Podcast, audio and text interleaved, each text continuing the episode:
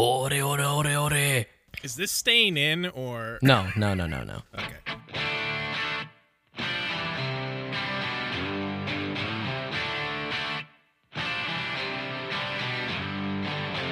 Hello and welcome to another episode of We Don't Wanna.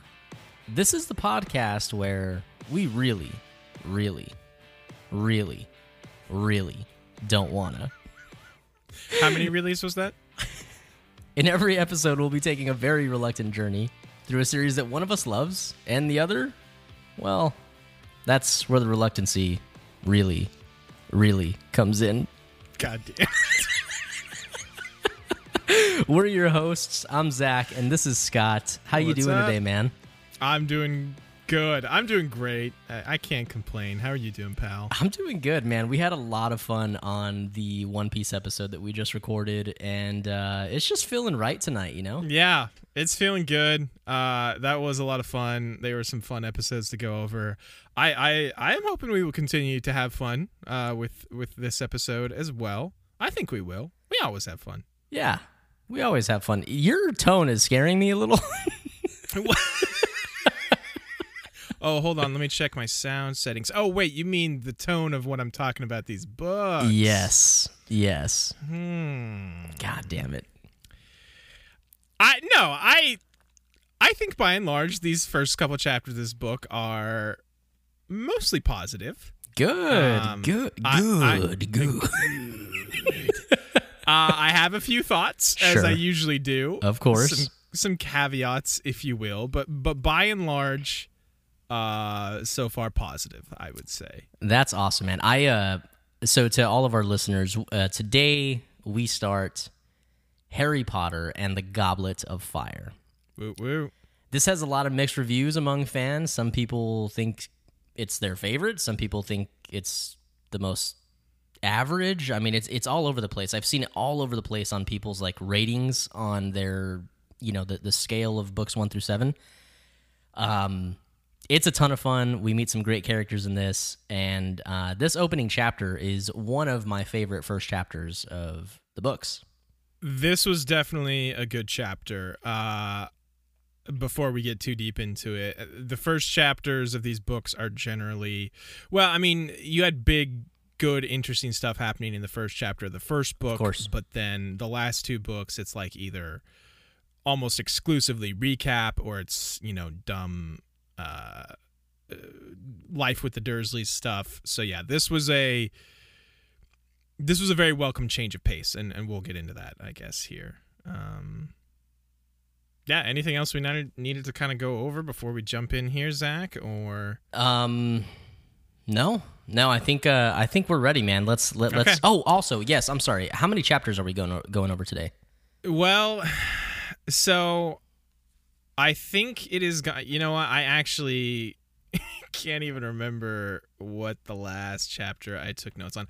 I would love to get through all these chapters I took notes for. I don't know how long it's going to take. A lot of this has the potential to where we could go deep on it, but then also a lot of it is like this is just like exposition and world building. So Well, look. I- if, if it takes too long, we'll we'll cut it and we'll start we'll start another one. Sure. So I have finished through chapter eight. And some of these chapters are very, very short and almost nothing happens in them. I think we can get through it. So let's shoot for that. Okay. Well, let's uh let's jump into this, man. Harry Potter and the Goblet of Fire. The Goblet of Fire. So, first thing I have here, and I believe this is word for word, this note is something I also texted you when I started reading this book. Oh. This book is 37 chapters long. This book is 37 chapters. This book is 37 chapters long. Scott, how many chapters is this book? I'm pretty sure it's 37 goddamn chapters long. I saw that when I opened up the Kindle book. I went to the table of contents because I like to check and see, you know, what I'm getting myself into, if you will. Uh huh. and immediately just filled with an overwhelming sense of dread that I cannot even fully describe. Yeah, you were. Um, 37 ch- holy shit the longest of these books i'm pretty sure has been 22 chapters long Yeah, man. She goes in. oh she goes in there is even in just these first couple chapters there is more like just uh, world building and just kind of like long-winded writing she's usually pretty quick and to the point on most things in the first three books Yep. she is like taking her time. She's like meandering here, which is not a bad thing. I'm not saying that's a bad thing at all. You know, Sure. You know, it's I know so we're we're finally getting there, right? With right? um, you know, I, I told you there there's gonna be a, a clear shift of like, hey, it's not so kid like, it's not so, you know, elementary. I feel like this is the book. Uh, yeah. just these first chapters out of the gate, I'm like, this is almost like written in an entirely different. It's the same style, but it's like, oh, I'm gonna take my time with this. I'm gonna really flesh everything out. I'm gonna Yeah. go deep and wide. Uh, my favorite way to go. Hell yeah, dude. Banana bread at work. Hell yeah. Hell yeah. Um. So yeah, I don't know if I mentioned this, but this book is 37 chapters long. Deep is- and wide, bro. the first thing I have here, uh, again, overwhelming dread. I was like, I think I texted you, I don't want to do this anymore because I realized what my life was going to be for the next 37 years. Uh, but uh, overall, like I said, I, I came away way more positive, positive, positive about these chapters than I thought I was gonna. That's Um, good, man. Um, I, I keep forgetting that you're reading on your Kindle, so you don't have the physical book to, to just see the Yeah, no. sheer difference in size. No, Because when I was a kid reading these, I was like, holy shit, what am I getting Yeah. myself into in this fucking thing? Yeah, I, I have to go into the table of contents, and I thought Amazon must be glitching, or just I, I thought I was getting punked by Amazon I, by Kindle being like thirty seven chapters. Come on, book. How how long are you really? Yeah. Uh, so anyway, uh, this first chapter is titled Riddle House, and I was like, huh. Well, I guess our hiatus from Voldy from the last book is over. Um, and I was correct because he plays uh, figures very prominently in this first chapter. Yeah. Um, Jumps right into it, man. yeah, it does. So f- here we get some storytelling, storytelling with with your your dad, Uncle Scotty over here. Um, I almost said your daddy Scotty, and then I was like, that's weird. That's hot. Um, That's I thought that name was just for me, dude. So, uh, 50 years ago, Mr. and Mrs. Riddle and their son Tom were discovered dead in their home. Well, their Uh, son Tom was not discovered dead. Oh, I'm sorry. Yes, I'm sorry. No, no, no. You, you're absolutely right. Zach, I feel like you're already ruining this story for me. um, yes, no, he was, you fucking slimy dick. And I made sure of that. All three of them. Slimy dick. I don't know why I called you that.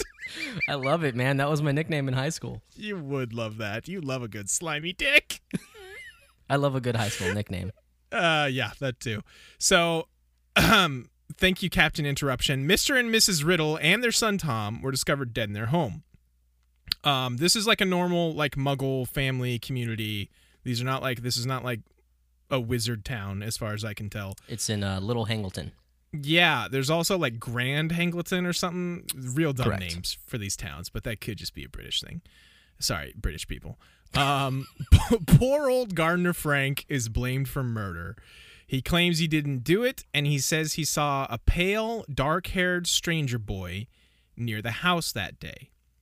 So obviously, this is Harry using the time turner to go back in time to kill Tom Riddle before he can be Voldemort. If I was writing this damn story, that is absolutely where I would be going with this. Yeah. Because you've introduced that mechanic now, you got to use it. I knew I was going to have to deal with this. so- something tells me that is not the case uh, because I know Tom Riddle didn't die because I know he's Voldemort, so I'm guessing that's probably him. But in my mind, it's Harry using the time turner. Um, so the coroners can't find anything wrong with them, uh, the dead bodies, because obviously they've been killed by magic. Uh, so they can't convict Frank. Uh, they let him go. He stays and tends garden for the next several families that live there, but none of these families ever live there for long because this house is like creepy and haunted or whatever. One night, uh, old Frank sees lights on in the Riddle house, and he thinks it's them damn kids. Uh, This apparently is this damn- is present day now. yes, this is this is present day. Okay. Uh, fast forward in time with the time turner. Um, God damn, it's fuck. old old man Frank thinks it's damn kids. Uh, he needs to go shake his stick at them because damn kids are always breaking into the house and doing the graffitis or whatever it is kids do. Is this not the most Scooby Doo ass episode or like chapter of it is Harry is. Potter? It super is. It's damn kids and murder and yada yada, dark haired boy. It's also very me. I feel a, a kinship with old Frank here because I am, shall we say, an old soul, and I, I yell at kids to get off my lawn, metaphorically speaking, of course. You don't have Um, a lawn. I don't have a lawn, but I would totally yell at kids to get off my lawn if I did. And if their ball came in my yard, I'd be like, I'm keeping it. This is my ball now. You're such a piece of shit, dude. so, I, needless to say, I, I feel a kinship with old Frank here. He's my boy. Spoiler: Old Frank doesn't last long. Um, so he goes in to chase them off, and he sees two men inside. Uh, Wormtail and I'm pretty sure Voldy. They call. I thought it was weird before we get into this that Voldy is just calling him Wormtail because that was like their friend nickname. It's it's neither here nor there. Obviously, this is Peter Pettigrew. I don't know why he's not calling him Peter Pettigrew or whatever. But I mean, it's him. It's the same guy. Um, Right. Vol- Voldy. Well, we haven't. It hasn't been revealed that it's Voldy yet, but I, I know it's Voldy. Voldy here says something about you need to milk Nagini again because I'm hungry. And I'm just like, what are we doing? What is this? Yep. Uh, Voldy says they have to wait until the Quidditch Cup is over because so many wizards are pouring into the country and the ministry is on high alert. Um, Frank's listening in here. He's he's listening to these these two go on and on about all this stuff. Uh, Wormtail here is like, uh, can't we do the plan without Harry Potter? And um, uh, Wormtail's like, no, no, this isn't about uh, concern for him. The boy is nothing to me, nothing at all. Uh, he's just like Harry's too high profile, bro. We could use any witch or wizard. Um, Harry's well protected. I, I'll go and get you another witch or wizard. Um, which I'm wondering if this is like we talked at the end of the last book about like the connection that Dumble seems to think Pettigrew and Harry is gonna have that he like owes him his life. I don't know if this has something to do with that, but Um, it doesn't. okay, fair enough. Thanks, Captain Spoiler. It's not a Um, spoiler. Voldy just thinks it's because he's like, "Oh, you think I'm gross, bro? Just say it. You, I, I, I gross you out. You don't want to, you don't want to stay here and milk my snake. You won't look me in the eyes when you fuck me. you don't want to look me in the eyes when you fuck me. It's okay. Um, and uh, he's like, "You really gonna abandon me like that, bro? You suck. You can't abandon anyway. You're a coward." Um, he he he says, "You, reg- I see it. You regret coming back to me." Um, and yeah, he's like, "Who's gonna milk Nagini and feed me my bottle? Because I'm weak as shit, bro." Um, which just a quick sidebar here. If Voldy is this weak, and again, I'm sure there's some reason we're going to get into, but my thought process is just if Voldy is this like weak and fragile, uh, Dumble said he knew where he was at some point in the previous books, and I'm like, Dumble, fucking go fuck his shit up. He sucks. He he needs like snake milk even to survive right now. Go wreck his world. But anyway. Okay, let's think about this logically for a second. I'm gonna do this in a way that's not gonna that's not gonna give you spoilers per se. Uh-huh. But you gotta understand that when Voldemort tried to kill Harry, the killing curse backfired at him, right. effectively killing him. But somehow he's not dead. So I don't think it's as simple as what you're saying. I think if you're supposedly the most powerful wizard in the world, even if it's not simple, you should be able to do something. Well, time will tell. like- I understand what you're saying, but Obviously, like I said, I'm sure there are reasons. Dumble always has his reasons, but uh, god damn it, I hate I hate this. It's so hard. I'm just saying, if if if they really just wanted me to buy this more, the Dumble, you could have a line about like Dumble being like, "Yeah, I don't know where he's at. He's he's good at hiding, bro. What do you want from me?" Um, but no, he knows exactly where he is, or at least he did at one point in one of the previous books. Anyway, um, Voldy says he doesn't want to use another wizard. He's waited 13 years, and his plan will work. Um, Wormtail here says something about this Bertha Jorkins character hmm solid name. Um, he's like Bertha, mainly the Jorkins. Yeah. Uh, her disappearance will not go unnoticed for long. So then Voldy starts talking about this other faithful servant. He says, By that time, my faithful servant will have rejoined us. So he's looking for somebody else.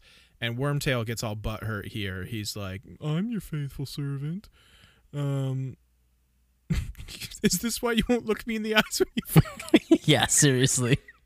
uh real weird relationship these two seem to have uh and Voldy's just like wormtail i need somebody with brains somebody whose loyalty has never wavered you suck you don't fulfill either of these requirements uh Voldy is basically just fucking shitting all over this dude Dude, it's it's so pathetic. Like, It's real Pettigrew bad. sucks, man. yeah Pettigrew does suck Voldy's like well you at least did a good job bringing me bertha and as a special t- as special reward i'm going to give you this special task and wormy takes this to think he's going to kill him like he killed bertha so we find out uh, bertha's apparently dead here um wormy says something about we could have modified her memory i think he says like you didn't have to kill her bro um and Voldy's like, but memory charms can be broken by a powerful wizard, as I proved when I questioned her. It would be an insult to her memory not to use the inf- information I extracted from her. So, memory charms can be broken. Why didn't Dumble just fix my boy Lockhart, is what I want to know, when he got memory charmed. So there it's it's different to just place a memory charm than it is to like erase somebody's memory or like destroy their the, the way that the way that Lockhart's charm backfired like it, it created a lot more damage than just like altering somebody's memory. So, it's a different form of memory Correct. Technique. Okay. Uh, yeah, to an extent. I, I think really what, what the what the thing is is like memory charms for the most part it seems like are, are pretty standard. And yes, by a powerful witch or wizard they can be broken. But there was like actual damage caused because it was a backfired spell. Like Okay, it, it, fair it- enough. Yeah. It did rebound because of Ron's dumbass broke ass one, but Yeah. I was like, man, if you could fix that, obviously Dumble's a powerful wizard. My boy, I need my boy Lockhart back in my life. is Let's just to say you may see him once more. don't get me hard like that. Don't just don't tickle my pickle like that. I hope we do. I really hope we do. I love him. Um, and so Voldy's like, uh, my faithful servant is at Hogwarts, uh, which is interesting. Apparently, Voldy's still got someone undercover at Ho- or will have someone undercover at Hogwarts. He's like, Harry Potter is as good mine, bro. It's decided there will be no more argument, but be quiet. I think I hear Nagini. Um, the snake comes up behind old Frank, who's been standing outside this whole time. Um, and Voldy speaks some snake here. he talks to Nagini, who's a giant ass snake, by the way. I don't know if I said that. Uh, and Voldy's like, "Oh, there's a old Muggle dude out in the hall listening to everything we say. He seems very unconcerned with it." Um, Wormy comes out. They bring old Frank in. Um, they so we have not seen Voldy yet to this point. Uh, and Voldy's like, "No, let him see me. Let him see how gross I am." Apparently, uh, they spin around the chair. Frank opens his mouth, screams. uh, the Voldy raises his wand, flash of green light. Frank Bryce crumpled. Bryce. Frank Bryce crumpled. Jesus. Uh, and was dead. Dead before he hit the floor. And the way this chapter ends, 200 miles away, the boy called Harry Potter woke with a start. Poor Frank, we barely knew ye. Um, my boy, rest in peace, Frank. Um, so I was gonna say, is this the first chapter since the very first chapter of the first book that we've gotten that's not from Harry's perspective? Was my note here at the end of this chapter, but then it turns out this is like a dream Harry was having at the start of chapter two, so it's kind of like it's still from his perspective, I guess. Uh, y- yes. I mean, I think it was.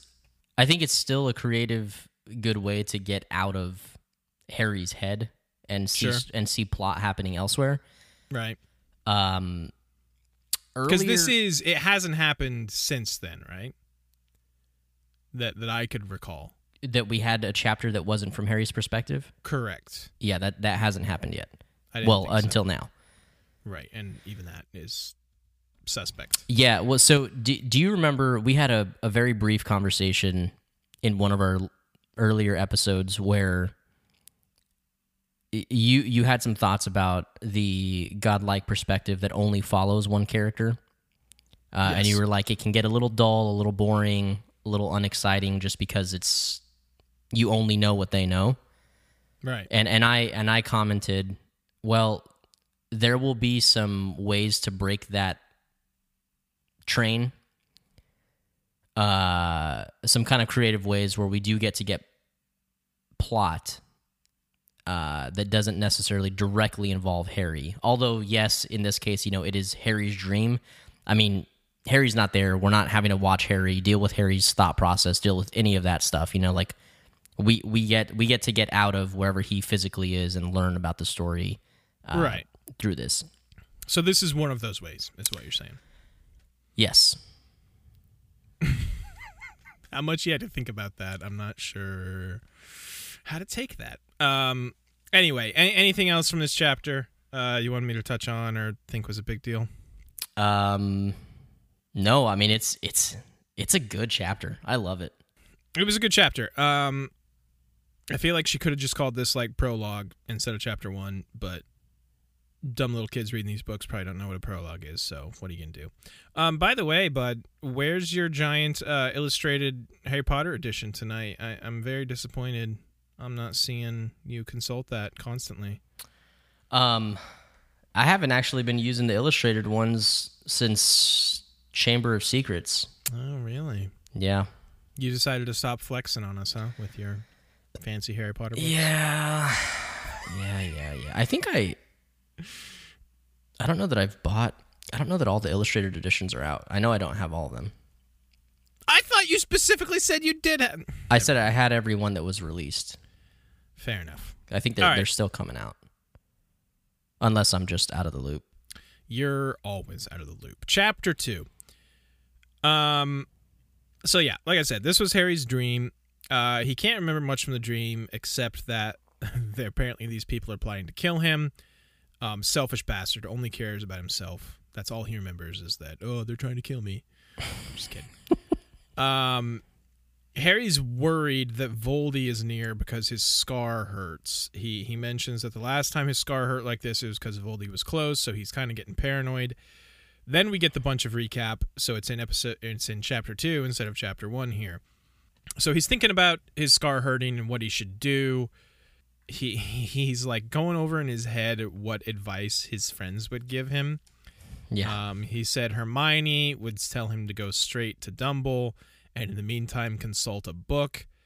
And he's like, as far as he knew, he was the only living person to have survived a curse like Voldemort's, so he don't thinks a book will help him here. And he he ultimately decides against writing Dumble because he thinks it's like insignificant. He's like, what am I gonna say? My scar hurts. Yeah. I'm like, yeah, dipshit, say exactly that. Yeah. this is like an important scar you got in a big event in wizard history. It's kind of a big deal. Um, I agree. The advice that Harry imagines Ron gives him sucks, of course. Yeah, 'cause Uh, Ron Harry sucks. can't even imagine in in Harry's wildest dreams, he can't even imagine Ron being intelligent, and I think that's telling. Um, dumbass Harry finally realized, oh, I should write Sirius. yes, he's like, oh, if only I I had a close confidant, like a parent type figure that had you know experience with dark magic and shit. Oh shit, Sirius. like you're such a goddamn moron. Um apparently the Dursleys let him keep all his magic shit in his bedroom now because they're scared of Sirius, his godfather. Uh, which he uses to great effect throughout these chapters, and I think that's pretty good. Um, so now he's writing to Sirius. Uh, he says things are the same as usual here. Dudley's diet isn't going too well. Um, and this is a super weird, funny thing he tells Sirius, which I love. Uh, they told him they'd have to cut his pocket money if he keeps doing it, so he got really angry and chucked his PlayStation out the window.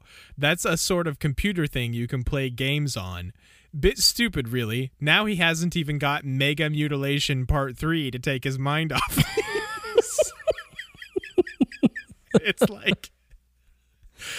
It's just the fact that Rowling is writing about him being mad and breaking his PlayStation. It's it's so funny because like this is talked about like in Harry Potter fandom. Like, there's not a lot of things in these books that date the sure that date stuff, but Mhm. talking about the PlayStation, Yeah. yeah, it's. it's I mean, it could be it could be shorthand for PlayStation one, two, three, four, five. that's even. fine.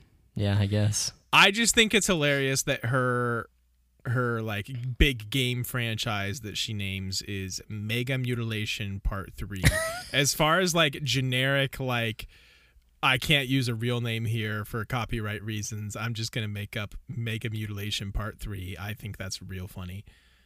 Harry sends the letter about his scar hurting, but he very stupidly does not mention the dream that he has. Why he doesn't tell Sirius that, I have no idea because Harry's an idiot. Um, and that's the end of chapter two. Chapter three. Um, my first note in chapter three just says, "How many chapters are we going to get about Dudley's diet?" Because they really start going hard about the diet thing here in this first chapter. Uh, that was maybe a little harsh because we get some good moments. Uh, actually, out of the fact that Dudley is on this diet, Dudley's apparently getting real fat. Uh, I think at one point they say that he's legitimately wider than he is tall. Um, Yeah. so he is basically a human chode at this point. he is a chode IRL. He's a chode IRL. Should we tell our listenership? About what? If you guys are not familiar with uh, With what a chode is? everybody by now should, but even if you if you do know what a chode is, you should absolutely Google chode IRL and look at the uh, the images. Do you think that's still like the top result? I really hope it is. I really hope it is. Just look for R two D two. just look for a little Jawa, man. Holy shit, dude! That's so fucked. Make sure you are not at work. Uh, this is yeah, not safe for not. work. Turn safe search off. So. Incognito mode that shit. Uh, anyway, so yeah, Dudley's on this diet. Um, Harry's like, I ain't eating this diet shit. They're like eating nothing but like celery and grapefruit. Although grapefruit is delicious. I love me a good grapefruit. Grapefruit's great, dude. Yeah. It's Um, it's great. Grapefruit it's grapefruit. is grape. Exactly. Uh, so Harry's like, I ain't dealing with this shit. He sends out the call for help to all his friends, and is basically like uh, mooching off them for for good eats. Um, I found this hilarious. Hedwig had returned from Hermione's house with a large box stuffed full of sugar-free snacks. And then in parentheses, Hermione's parents were dentists. I did not know that Hermione's parents were dentists. I just think that's hilarious. Hell yeah, dude. Vernie gets a letter from Mrs. Weasley about Harry coming to the Quidditch Cup with them. Uh, she gives a very nice, uh, you know, like kind of formal, hey, we'd really love for him to come, blah, blah, blah.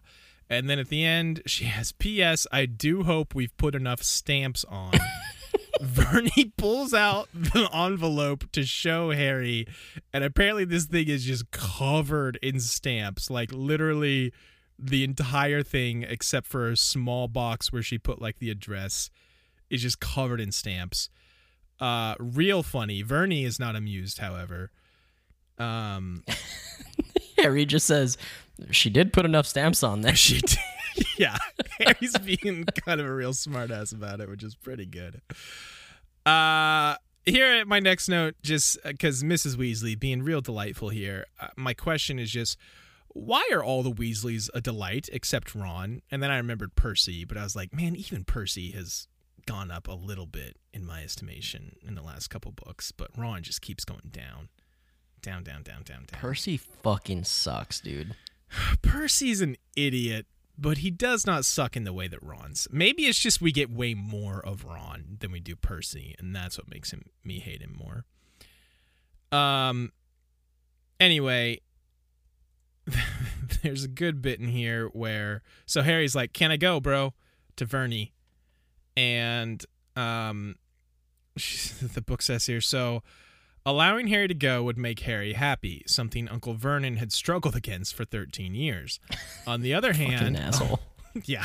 On the other hand, allowing Harry to disappear to the Weasleys for the rest of the summer would get rid of him two weeks earlier than anyone could have hoped, and Uncle Vernon hated having Harry in the house. So here again, I would just like to come back to why but okay so things you have said every time i bring this up makes me think there has to be some kind of condition maybe that Dumble gave them like I don't know, they'll get all Harry's gold in his vault if they keep him for his life. I don't know. Because like I said, they obviously they do want to get rid of him because Harry says here, "Hey, he'd be gone for 2 weeks earlier than usual." Mm-hmm. And I mean I don't know there has to be something going on. I guess is what I'm trying to say. That it's because magic. It's God damn, I hate you. um, they have to because after he blew up their aunt, his other aunt, I was like, okay, they they can't have him back now, especially after he threatened them with magic and everything. But they still say he can come back. All this other shit happens here coming up. Uh, they should never want him back ever, but they're gonna. He's gonna go back. So like I said, my theory, based off things you have hinted at and said, my theory is that they have some kind of deal where if they let him live there for however long, he they're gonna get some gold or something. Who knows? Um, sure.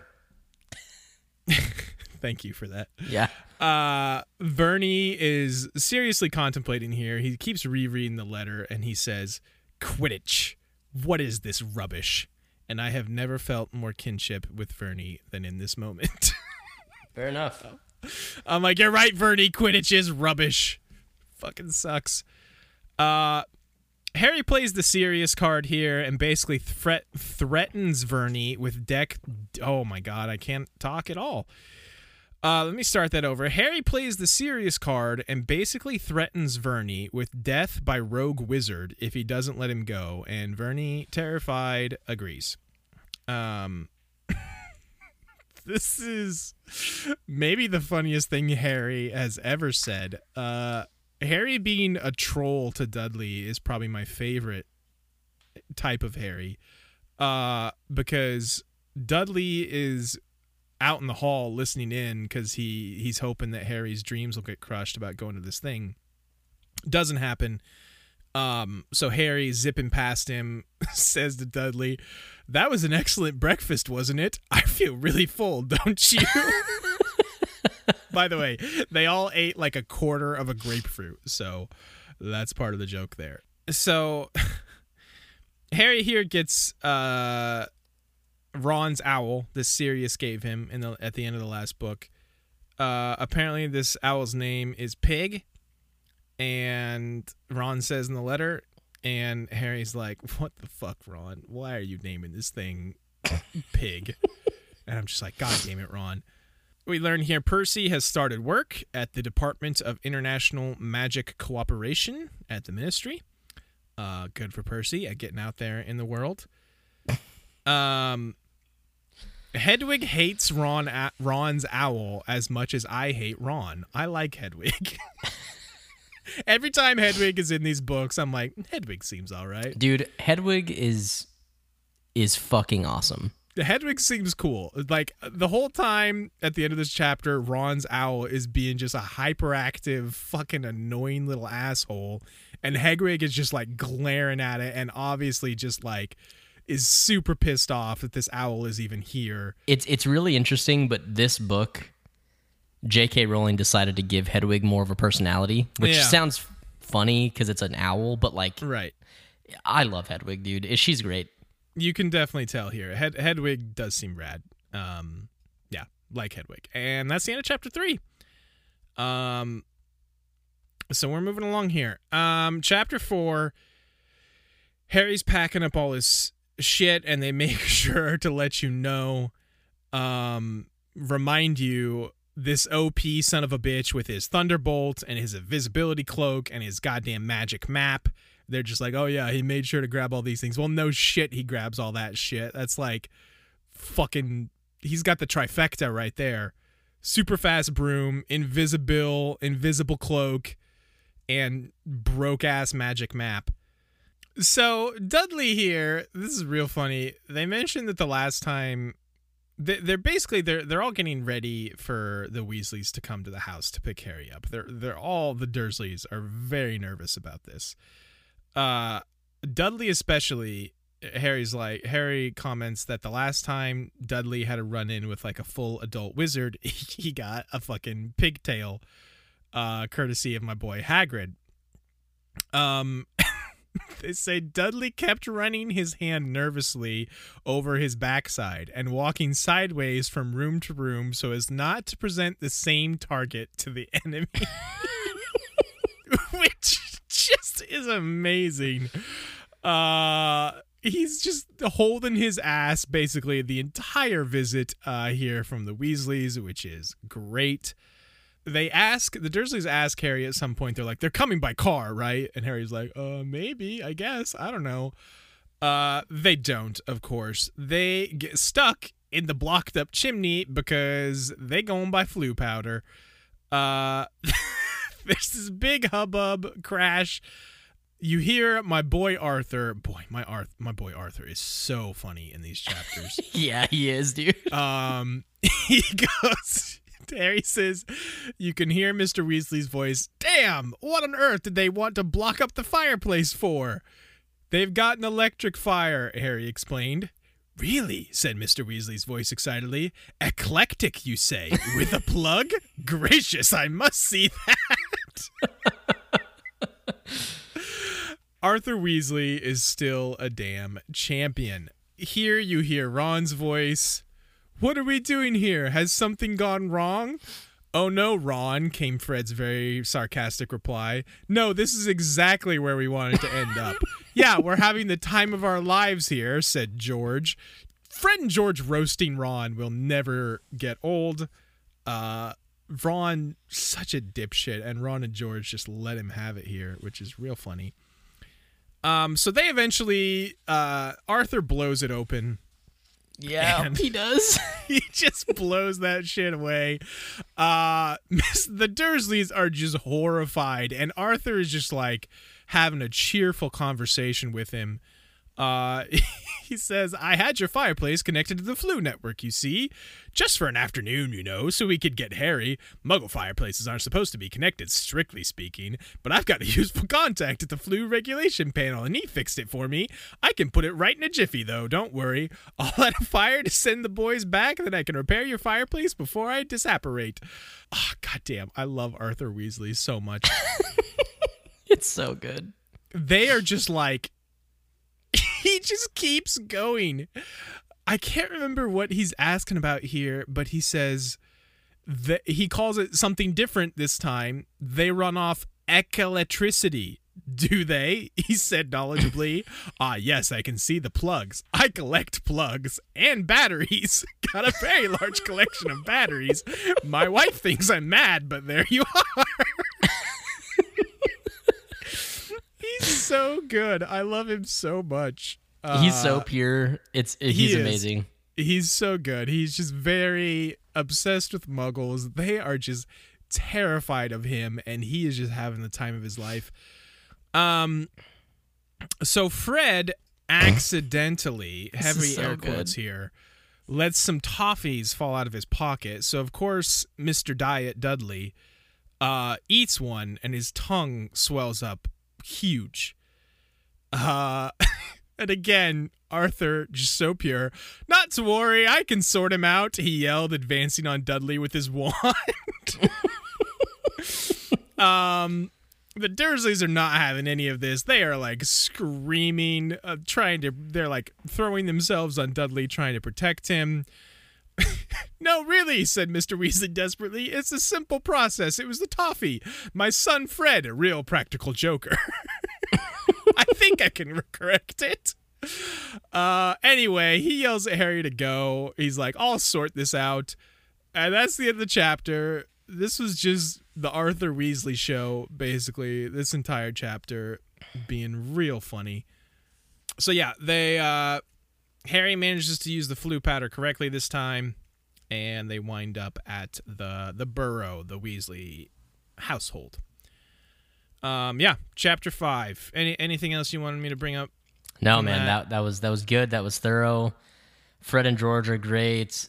Yeah, Mr. Weasley is incredible. Ron sucks. it's just goofy fun and that's i feel like that's when i'm most behind these books because the overarching story hasn't super grabbed me yet but when it's just this like just goofy fun like this i i do enjoy it quite a bit. Um and certain characters in particular like arthur weasley just just being a cheery son of a gun as he terrifies these poor people is so great. You you were pretty you were pretty roped in when we were talking about young Voldemort uh in Chamber of Secrets. You liked that quite a bit. Yeah, You liked the stone centaurs. th- I did love the stone set. Yeah, like I said, there's there's certain things here and there. The overarching Harry versus Voldy story is where I just like meh on it. Okay. But it's it's it's when it's when these books have these like just goofy character moments that I'm like this this is good stuff. This is good stuff. Okay. I'll take it. Yeah, listen, you take what you can get. so chapter five starts here. Uh, Harry meets Charlie and Bill for the first time. This is the first time we've met Charlie and Bill Weasley. Hell yeah. Charlie is like uh, buff, rough and tumble. He's the one that works with dragons, um, I guess. Uh, Yes. He's like a he's like a buff, uh, like lumberjack type character. He seems like, and apparently Bill looks like a sexy rock star, and I think Harry has the hots for him. The way he's describing him, uh, it seems to be Harry's Harry's got the heart on for for Bill Weasley here. I mean, I think I think a lot of people have a hard on for Bill Weasley. I mean, I might have a hard on for Bill Weasley, Okay, but fair enough. you know, I just love the way Harry describes him. It's just he just looks like a sexy rock star. Apparently, wait, isn't he the one that wears a like a dragon tooth earring or Yeah. something like that? yeah. His mom So gives him. Sh- corny. yeah, it is, but it's also kind of rad. His mom gives him shit about it later, which is also very funny. And and Miss Weasley gives him shit about his hair, right? Yeah, he's got a ponytail too. Yeah. so cool, I guess. um, Arthur gets back. Uh, George is like, "How big did his tongue get?" And Ar- no, sorry, George asked Arthur. I can't remember what I just said. Uh, Arthur said it was four feet long before his parents would let me shrink it. just sounds terrified. if your tongue got four feet long and was like choking you, that would be awful. So here we find out about uh, Weasley's wizard wheezes. They say, I can't remember this is Ron explained to him, We've been hearing explosions out of their room for ages. Oh no, this is Ginny. We've been hearing explosions out of their room for ages, but we never thought they were actually making things. We thought they just liked the noise. So apparently, friend George, very industrious set of fellows, are like inventing their own gag, like wizard joke Like joke shop items. Yeah, joke shop items. Uh, and I think they want to start their own joke shop or something. We get a little bit more. Um, well, no, okay, so they're like they have order forms, I guess, for their shit, but Mrs. Weasley, uh, my girl Molly, is not having it. She like She burns all their not shit. okay. She she is like, this is not okay. I think she wants them to work for the ministry, like their dear old dad. Uh, poor Molly seems like she has her fucking hands full with this family, and I just feel for her. Like she's like ranting to Harry. I may have notes about this later, but she's just like ranting to Harry as she makes dinner. She's just like wanding up a storm in there, and it's just like these boys will be the death of me, basically. and it's just it's real good. I feel like uh, my mom said similar things about me and my brother uh, when we endlessly tormented her, because that's what sons do. It's just a good time. Um, love you, mom. Anyway, so Percy pokes his head out of his room here. Uh, Dude, and Percy Harry is so him- insufferable. I hate him so Dude, much. I actually legitimately love this. Harry asks him what he's working on, and he says, A report for the Departments of International Magical Cooperation.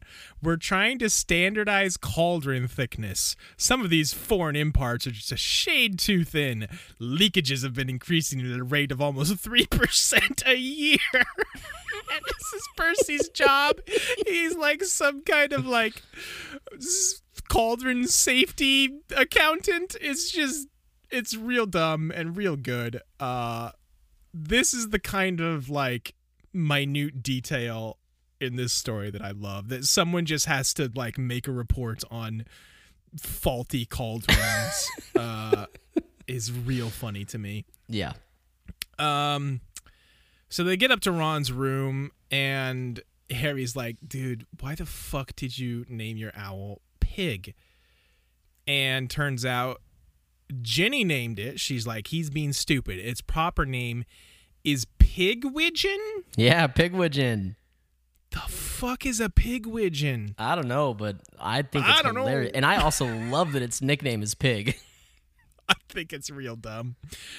Ginny apparently named him. Ron doesn't like it, but apparently it's stuck, and he calls the owl pig now. Here we go. Here's where Scott gets excited. Bwah, bwah, bwah. The first mention of Crookshanks in this book. I was like, oh, what happens here? Harry just asks Hermione, Where's Crookshanks? And she's like, Oh, he's out in the garden. He likes chasing gnomes. He's never seen any before.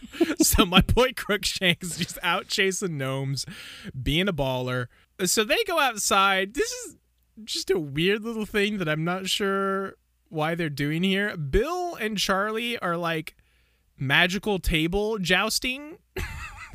they're just like are floating two tables up in the chair and like knocking them into each other. Yeah. I don't know why. There's Think of no all the dumb shit that as as uh, kids or like you did with like your brothers to like fuck That's around. Like, true. yeah, That's a good point. Me and my brother used to have demolition derbies with Hot Wheels cars. oh fuck would- yeah, dude. We would like throw basically, well, slide them, you know, along the ground like as hard as we could at each other, Oh yeah. and uh, that was a good time. So I get it. You're right. So- my mistake. I, I just I wanted to point this out because I know I'll forget to come back to it. Harry asks, "So Percy's enjoying work then?"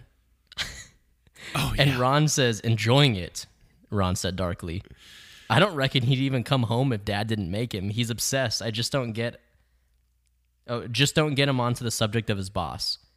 According to Mr. Crouch, as I was saying to Mr. Crouch, Mr. Crouch is of the opinion. Mr. Crouch was telling me. it's I just think it's funny because Percy fucking sucks. he he fucking loves his boss. Uh, we meet his boss a little bit later, so that'll that'll be fun. Um, anyway, they put they put the tables down and like fix them because they got all fucked up. Magic is convenient. Percy pokes his head out the window here and he's like, "Will you keep it down?" And Bill, mm, first first thing I like Bill about. Sorry, Purse, said Bill, grinning. How are the cauldron bottoms coming on? Which is real good.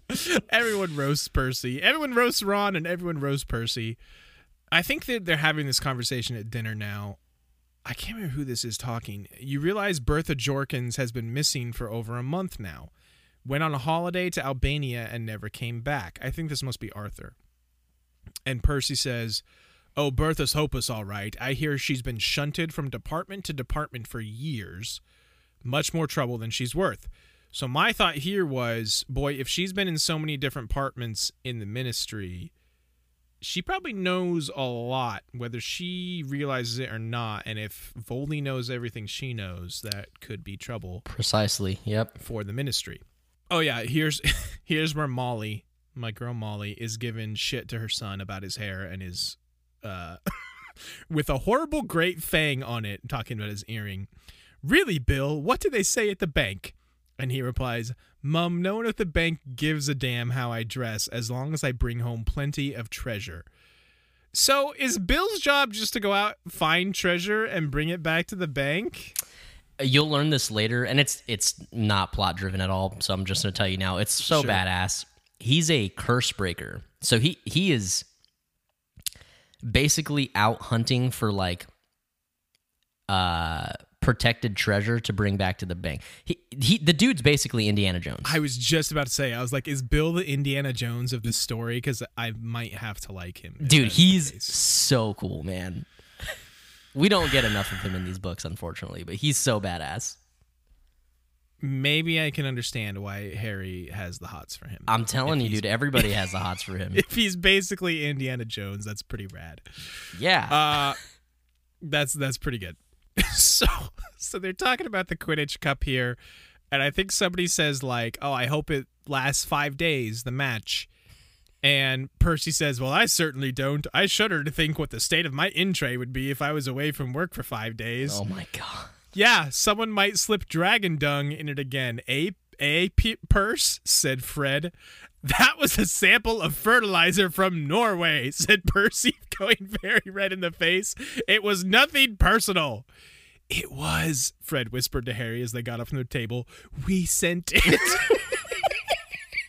it's So good.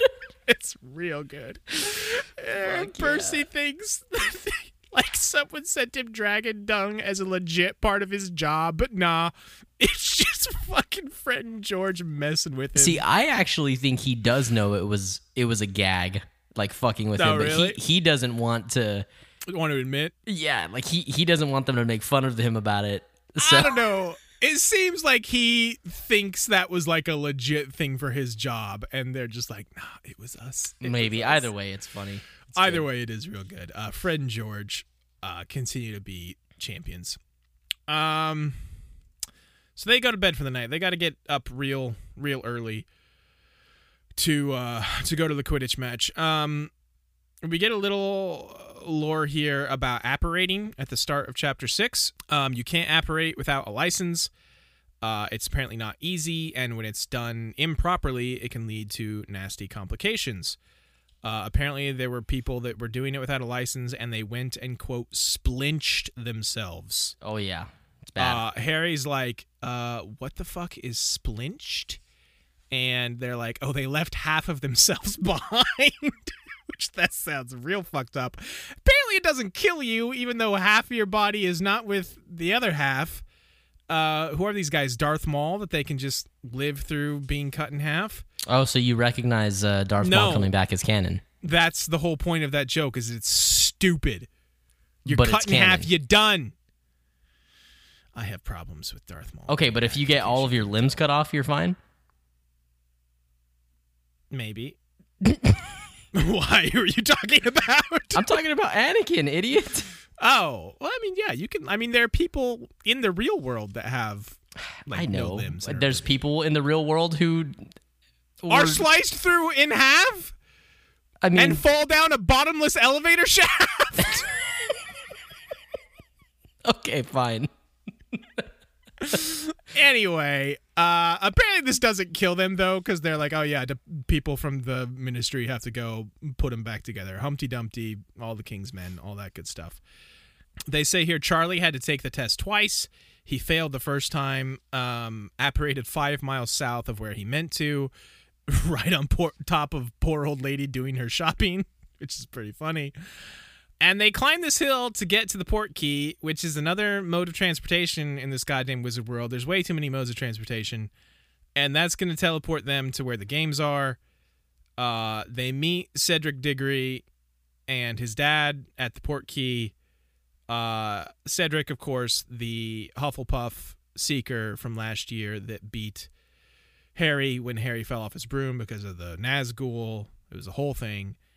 Um, Cedric's dad is like kind of being a real dick about it. He's like, "Yeah, but Yeah, you beat is. him, didn't you, boy?" And Cedric's like, "No, dad, I told you like he fell off his broom." "Yeah, but you didn't fall off your broom, did you, boy?" Uh, Cedric seems all right. He seems like humble about it, and he seems like an all right sort of fellow. Did you know that Cedric is uh, Robert Pattinson?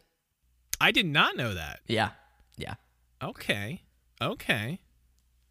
I can get behind that. yeah, man. Yeah, he's he's good. Um, that's interesting.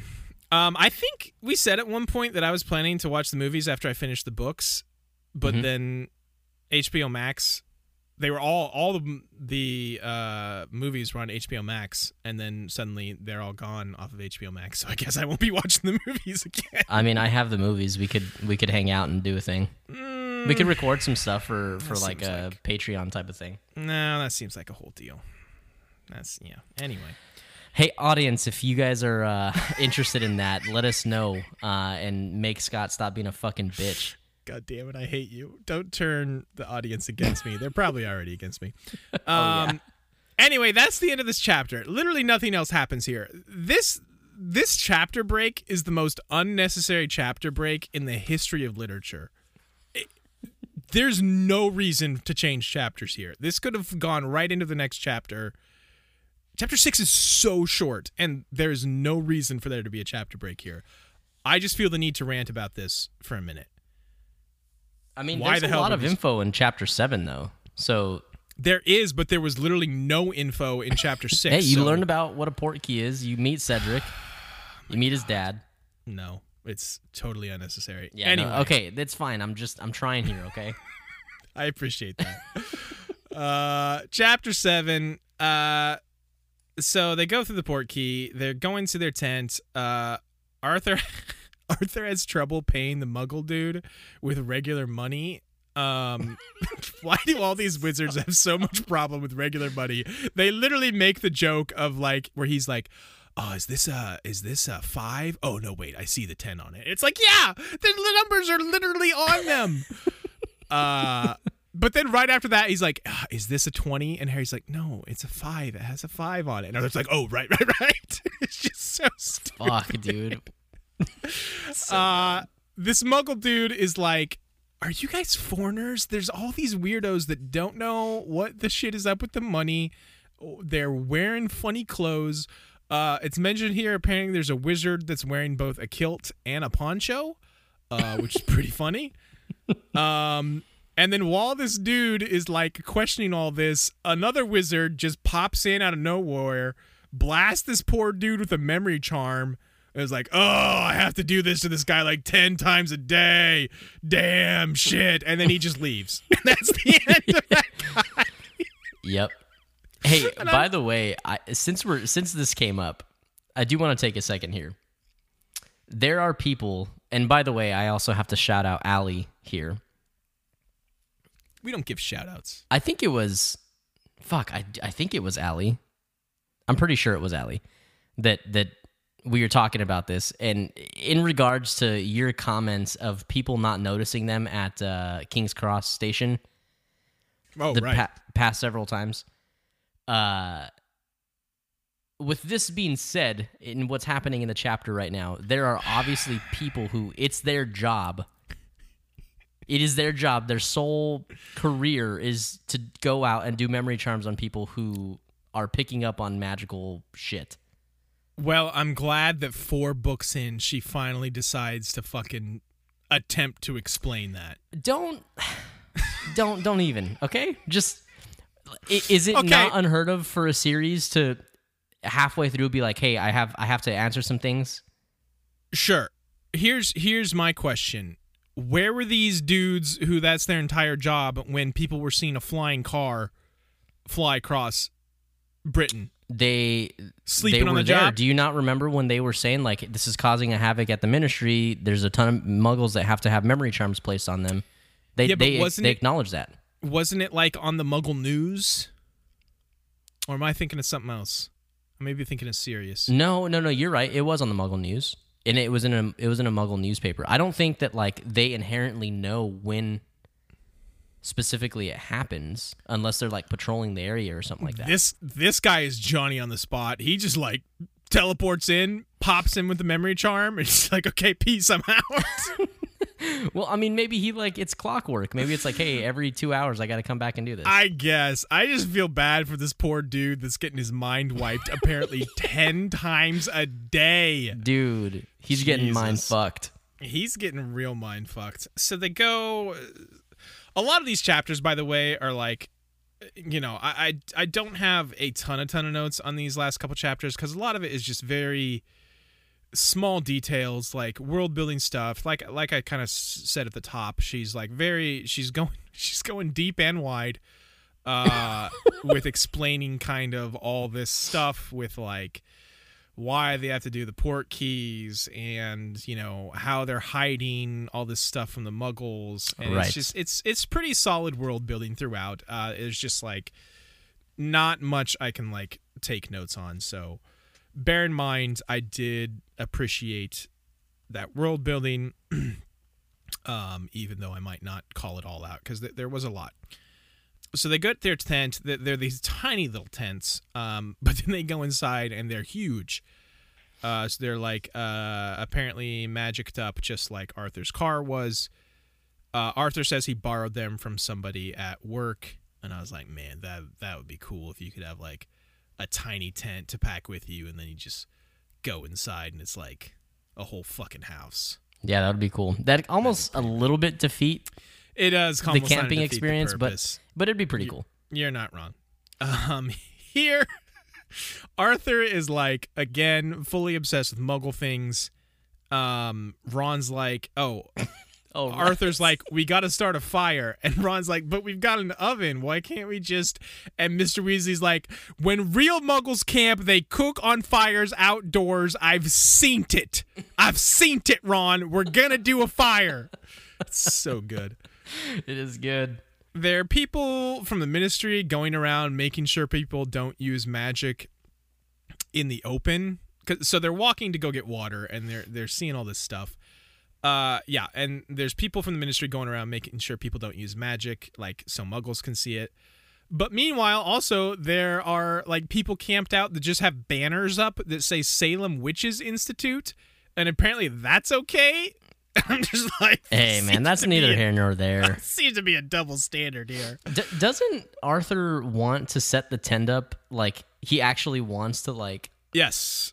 like They- pitch they- the tent like a I did, yeah, I didn't I didn't note that specifically, but It's so yes, funny. that he's like no magic allowed. We're pitching these tents like like real muggles. Hey, I'll show you pitching a tent. Yeah. I knew you would say something to that effect. he doesn't allow them to use magic, eh, but he has no idea what he's doing. Basically, Ron and Hermione have to do all the work. Um so they're at the place to get water and they see a cross-dressing wizard. He's in like a flowery nightgown and there's this ministry dude trying to get him to put like slacks, like regular pants on and he's like, "No, bro, this is Muggle's clothes. I bought it at a Muggle store." Uh and the dude's like, "Muggle women wear those, dude, not men." And this old wizard dude's like, I'm not putting those on. I like a healthy breeze around my privates. Thank you. Which is just real funny. Oh my god, this this this was good. Uh here reading directly from the book. A little further on, they saw Cho Chang, a very pretty girl who played Seeker on the Ravenclaw team. She waved and smiled at Harry, who slopped quite a lot of water down his front as he waved back. Boy, Rowling is subtle, huh? He sees this girl and literally gets wet. Uh, all right. Let me ask you something. Do you think Cho Chang is a problem? Like that? That's her name. Is it should be a problem? I just I don't know. I mean, I, I, as a kid, I never gave a fuck, but it has been thrust into uh, the public eye that there's literally no Asian characters in this entire fucking thing, and the one Asian character is named Cho Chang. It's just so like, damn. I mean, sure. If you want to look at it that way, that's fine. I just think it's hilarious that the girl that Harry's got the hots for, he sees her and gets his pants wet. The symbolism here is just Oh, it's uncanny. it's it's it's just there is no subtext. It's all just text. yeah. she even uses the word slop, doesn't she? Yeah. Ugh. Ugh. Ugh.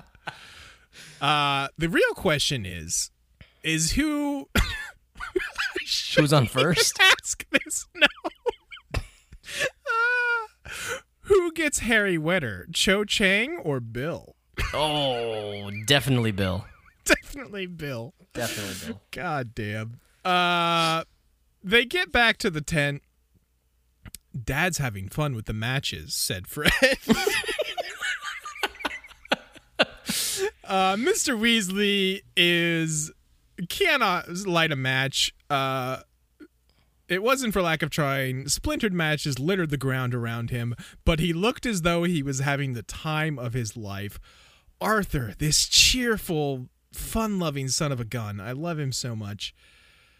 So this uh this bagman, it, Lu, Lu, Ludo Bagman? Uh, yeah, Ludo Bagman. Okay, I didn't have his first name written down. Uh, I just call him Bagman. Uh, this Bagman guy Why comes do you around. keep saying Bagman? Bagman. It's name. not Pac-Man, Bagman. It's just No, Bagman. it's Bagman. It's Bagman. It's I prefer to say That's Bagman. just weird. You're putting the emphasis on the wrong syllable. Ludo Ludo Bagman. No, Bagman. Bagman. Bagman. Bagman. is funnier. He's got the bag, man. Um, he comes around, and so this guy is like the head of the Wizard Sports, correct? Uh, yeah. But really, he's just a bookie. I mean, if we're being real here, he's just like, yo, who wants to gamble? exactly. which I am all for. I love gambling. This is great. Uh, Arthur's like, Arthur throws in a galleon. Um, Fred and George are like, yeah, we'll fucking bet. Arthur puts up a very slim, like, oh, your mother, don't let your mother know I let you gamble type of thing. and uh, Fred and George make the bet that Ireland is going to win. It's Ireland versus Bulgaria, by the way. Correct. In the in the final. But Krum, who they've talked about a bunch, but I don't have a note for yet. Uh, Viktor Krum, who is like this fucking prodigy seeker for the Bulgarian team, um, he will get the snitch. So Bagman's like, what the fuck? That's a weird thing that almost never happens. Sure, I'll take that bet, boys. You'll get good odds on that one. Bagman also comments that he loves their fake ones. He thinks that's real funny. Um, oh, this is where. Well, so they're talking to Bagman more.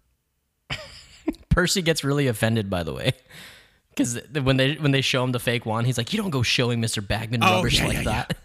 Yeah, yeah, yeah. That was real funny. And then he thinks it's great, and Percy's like, "Whoa, fuck you." exactly. um, Arthur thinks they should send someone to look for Bertha because she's been gone for so long, but the Bagman just waves him off. Um, Arthur, real concern. Ar- Arthur's a real stand-up guy. Bagman don't care. Um, so this is where. What is Percy's boss's name? Uh, Barty Crouch. Crouch. That's right, Crouch. Uh, this is where Crouch shows up, and um, why does Percy's boss call him Weatherby? Is that his middle name? No, uh, the, Percy is so obsessed with his boss, and he thinks he has such high standing and is held in such high regard because he does such great work. Uh huh. Barty Crouch doesn't even know who the fuck he is. Like, that's what that is. Like, he just, like, to him, Percy's just like an errand boy. Like, I thought there was something to this I wasn't getting, but it's just Crouch like I don't know who the fuck you are, Weatherby. Exactly. I guess That's exactly oh, what it oh is. Oh my god, that's amazing. Oh my god! So now that brings way more. I I, I did not catch that at all. Uh, I think Fred and George call him Weatherby later, and A that's just rubbing salt in that wound. That's so good. yep. Oh my god. So So the Bagman mentions something top secret happening at Hogwarts. Uh but Crouch shuts that shit down. He's like, "No, you can't tell him. Shut the fuck up." And then they buy some souvenirs. Harry buys uh, Hermione and Ron some real expensive, fancy omn- omnoculars or something like that. Omnioculars, yeah. Um, and then the game's gonna start. Um, and that's the end of chapter seven. How cool are the is the idea of omnioculars? By the way, Dude, those things sound legit. Like Fuck they can yeah. like sl- do like instant replay and like slow mo and like narration, closed captioning is in on those sons of guns. Yeah, they're so cool, dude. Um, pretty so one thing I, that I'd like to ask, and, and I don't know if we've really talked about this before, but this is the first chapter. There's been small hints of there being like magical communities outside of like, you know, their area. right, right. Uh, I mean, do you have any thoughts on that? Like, like there's wizarding communities all over the world that are traveling Right. to this. Like that really opens up the doors to a lot. Yeah, Harry. Harry talks about that. I think in this this past chapter here, chapter seven, maybe he's like, "Oh, I never really thought about the fact that there are wizards from other countries because I'm a small-minded dick." Yeah. uh, Hermione's like not impressed at all because she's not small minded. She's obviously read. She knows what's going on. Um, yeah, I think I had asked you about that briefly in one of our previous episodes. Like, is Hogwarts the only wizard school? And you were like, no, there's others from around the world, which makes sense because apparently, yeah, wizards are like everywhere. They're not like limited to you know England, obviously. Um, so yeah, it's interesting. I mean, that you know they they have little like details here and there about different like I think it's kind of about how like the wizards from different countries like decorate their you know their little tents differently and do all these things differently. Um right. yeah, it's it's cool to know that you know, it's not just as simple as our world isn't as small as Hogwarts and England that there's Yeah. a lot more to it than that. there's a um th- this has this i mean truly so like this is just m- marginal stuff like in the margins type of stuff like it will not come in the into the story at all. But uh there's a community of witches and wizards uh in africa who can perform magic. Their magic is a bit more limited but they can perform magic without wands. You mentioned this to me when I was griping about Harry seems to be able to do a lot of magic without a wand. Yeah, like they they can channel that. Again, it's the wand acts as an amplifier to to your power. So they are more limited and it's more like rudimentary like just basic uh what's yeah, like just, inflating your ant. yes. Um Yeah, real basic. it, it it's not as quite as advanced like charms and, and all these like you know uh, fancy spell work type of stuff it's it's it's more like um classic picture like ancient magic you know Sure. It, I have a quick question. I Sure. just thought of this. When Hermione was talking about like the seven animagi in like this century, was that like a England specific thing? I find it hard to believe that there are only seven animagi in the fucking world. No uh so they regi- so registered with their ministry of magic And that's local. correct Like, well, I mean like national, not international. Each minute correct yes each like country has their own we see that in this next chapter because there's like the minister of the bulgarian Yep, Uh, exactly. magic thing. Yeah. Okay. All right. Good to know. Um. So yeah, chapter eight, which is the last chapter we'll go through here. Just more little world building details as they get to their box seats. That's nice. Um. And then they get to their seats, and Harry thinks he sees Dobby, and I'm like, "Fuck no!" uh, turns out it's a female house elf named Winky, Winky. and I'm like, "Oh, oh, she must moonlight as a Pac-Man ghost." hell yeah, dude. and uh, she s- she tells Harry that Dobby is going fucking nuts now that he's free.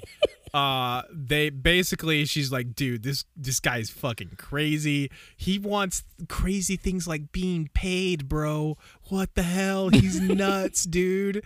And Harry's like. "Uh, He should be paid. What the hell are you talking about? And then she looks at Winky, looks at Harry like, "You're fucking crazy, dude. What the hell?"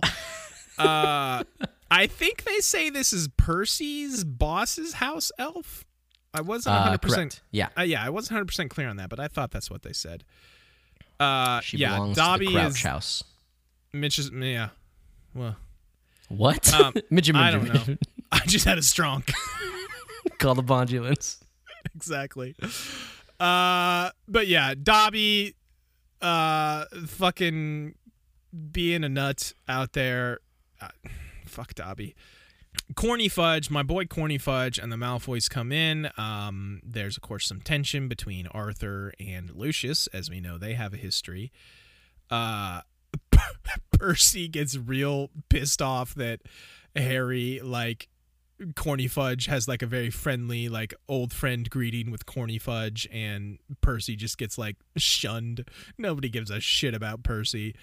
And he's like real pissed off that Corny Fudge is like, oh, Harry, hey, it's good to see you again, and all that stuff, which is pretty funny. The Bagman comes in to start the match. He like magically amplifies his voice because he's also, not only is he the bookie, not only is he the head of the sport, he's also like fucking A plus commentator number one apparently. Uh, he he was a professional Quidditch player. Yeah, I know they said that. Okay. He he back in his heyday, he was like the England Sea bl- Chaser, I think. something like that. I think he's a One of chaser. Um, but first, before the mas- the match starts, we get the mascots, which are leprechauns and veelas.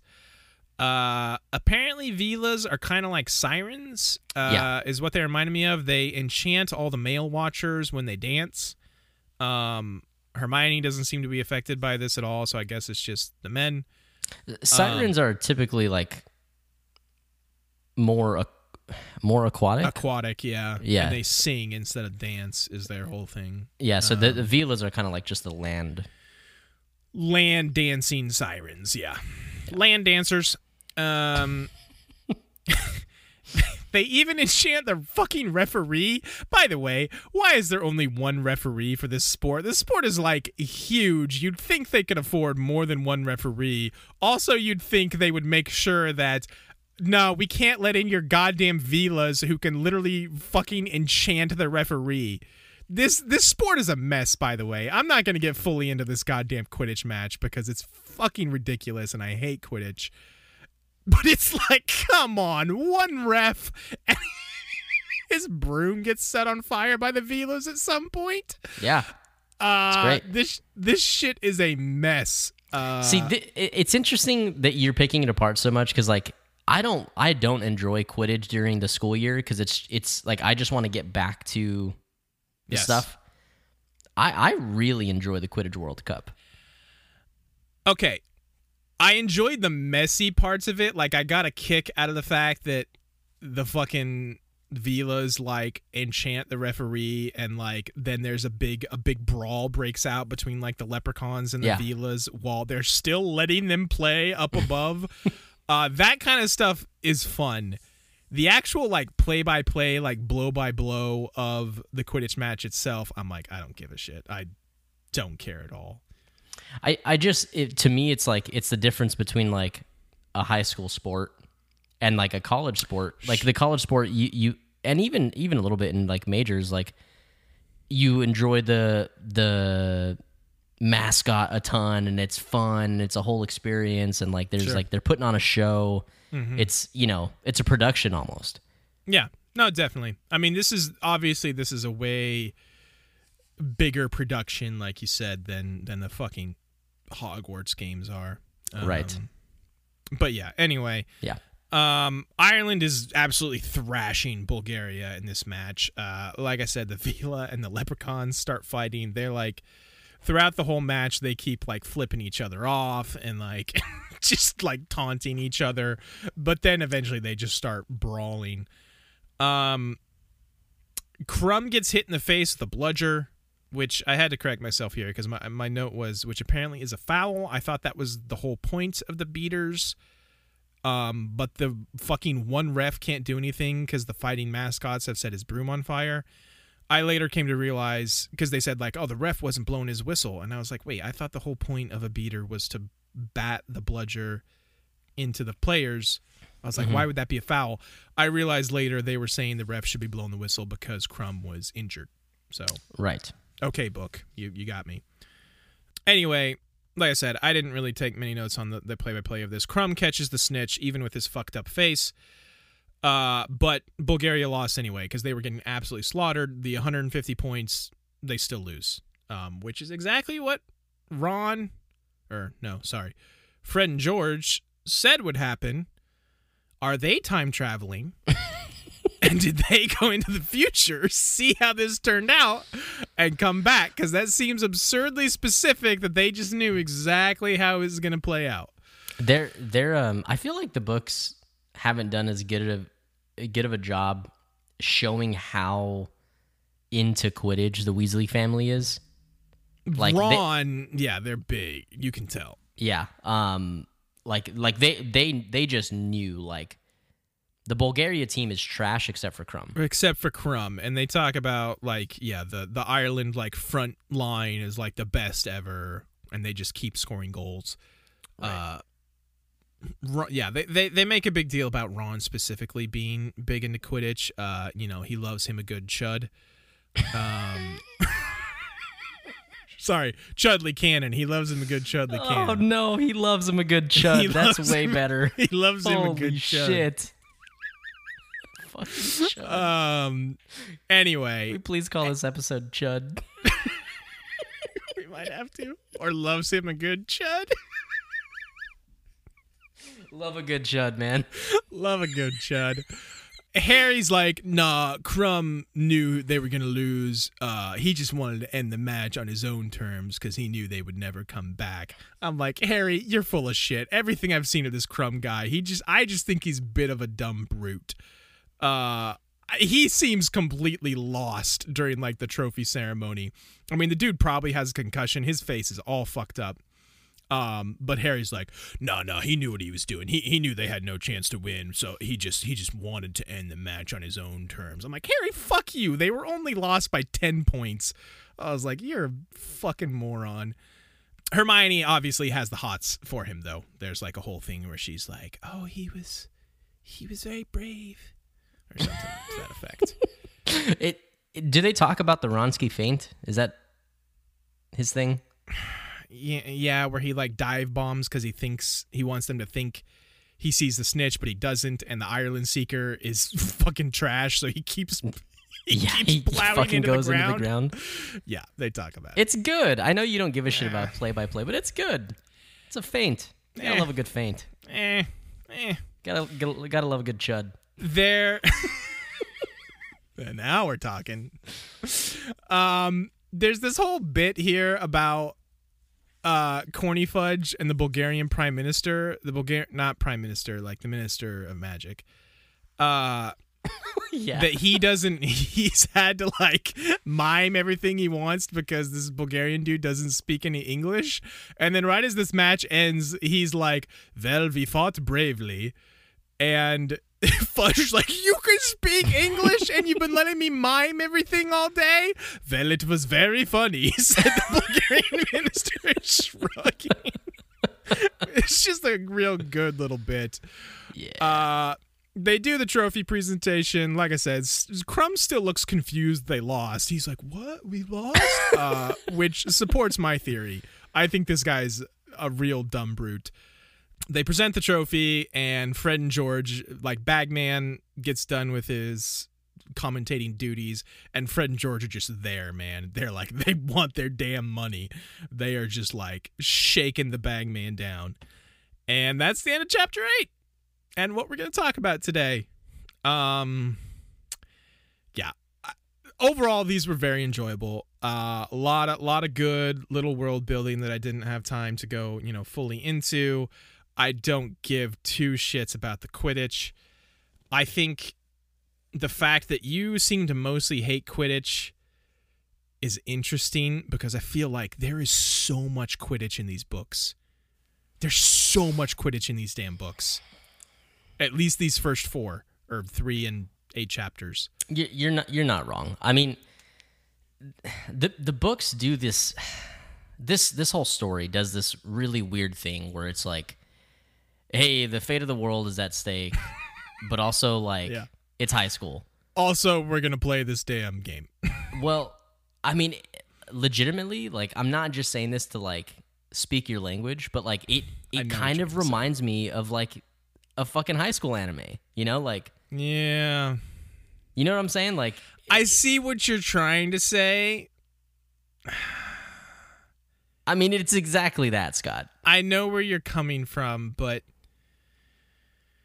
it just doesn't pull off the. It doesn't the whole- translate well in this medium. I understand. Right.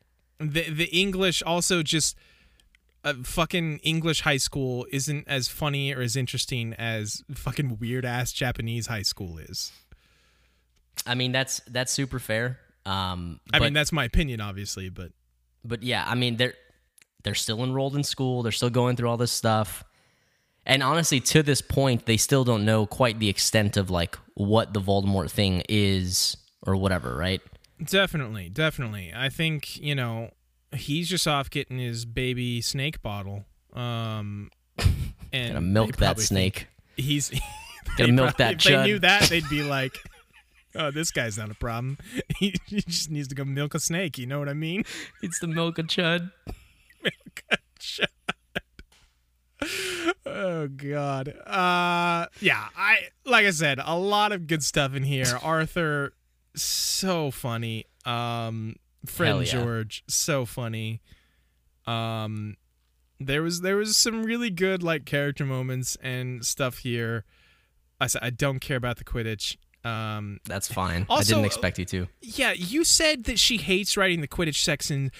Quit putting so many of them in your damn book then. If you hate writing them so much, is my thing. Sure. Um, but anyway, th- these were pretty enjoyable chapters. I liked the prologue, uh, chapter one. Harry continues to be an idiot, but what else is new? Um, yeah, it was these were these were pretty fun. These are overall pretty fun chapters. Hell yes. We're off to a good start. We're off to a Um, good start, but then I think about the fact that there are something to the effect of 37 chapters in this goddamn book, and I'm just like, God, this is my life from now on. There's only 31 now. There's only 31. That's not how math works. Oh, there's only 29 now. There's only 29. you dipshit. That's what I just said. 31. 37 minus 8. 31. Oh, I love you. I love Yeah, plus two. Yeah, plus two.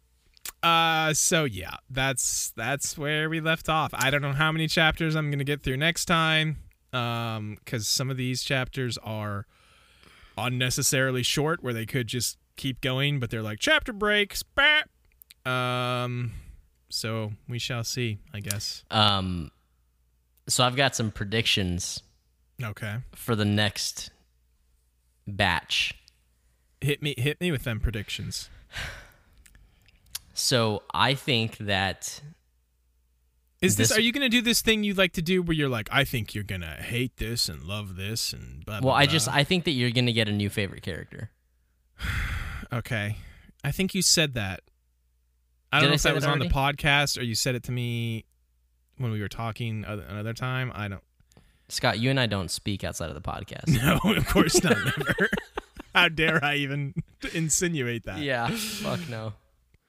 Yeah, I just I I think you I think you're gonna enjoy somebody because he. I mean, quite frankly, I really hope you do because honestly, he reminds me of you. So Oh, lovely. I'll probably hate him then. That's how that goes usually. Yeah. You hate something because it reminds you too much of yourself. um, I mean, listen. As long as we get that slow drip feed of Crookshanks, um, just just a little mention, just a little taste every couple chapters. Like there's there's not gonna taste that pussy a little bit. I just got. Oh God. Just need a little I went there, man. It was that you teed it That up. was, I mean, I made it too easy for you. Uh, I just need a little taste of that pussy every couple chapters, that pussy cat, and uh, I'll be okay. And and nothing's ever gonna supplant him. So That's that's fair. Um, but hey, man, you have a whole book, a whole twenty nine more chapters with no Quidditch. Uh, do I have your word on that? There's no Quidditch in this book. Well, I mean, there was. Well, I, I right. I'm I'm sorry. They they don't play Quidditch this year in Ho- at Hogwarts. oh, is this something to do with a secret event that um has something to do with the Goblet of Fire? Because, like I said, I know that that Yes. not really a meme, but yeah, that that's thing, exactly like, what it is. Yeah. Did you put your name into that Goblet of Fire, Harry? You son of a bitch! I can't wait to get to that part. oh yeah, it's gonna be good.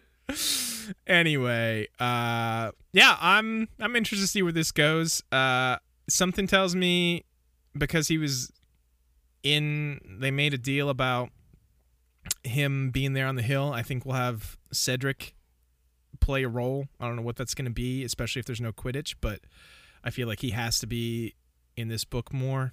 Yeah. Um, Cho Chang will continue to be a thing, I'm sure. Harry getting all wet because of Cho Chang. Um, I I don't expect we'll see much more of Bill and Charlie, but I did enjoy them for when we got when we had them. Maybe I'm wrong. I don't know, but anyway, Yeah, man, it's uh, it's it's gonna be a doozy. it'll be a doozy. All right. Hell yeah, man. Cool. Well, guys, we appreciate you all spending this time with us. Uh, be sure to check us out on Twitter at We Don't Want a Pod or Instagram. Uh, we're a little bit more active on the Twitter. Um, and hey, if you haven't already, be sure to leave us a five star review and rating on whatever podcast listening app you are using. And hey, uh, tell a friend if you think that they would enjoy either this series or the One Piece series that we are doing in tandem. Hell yeah. Have a good night, guys.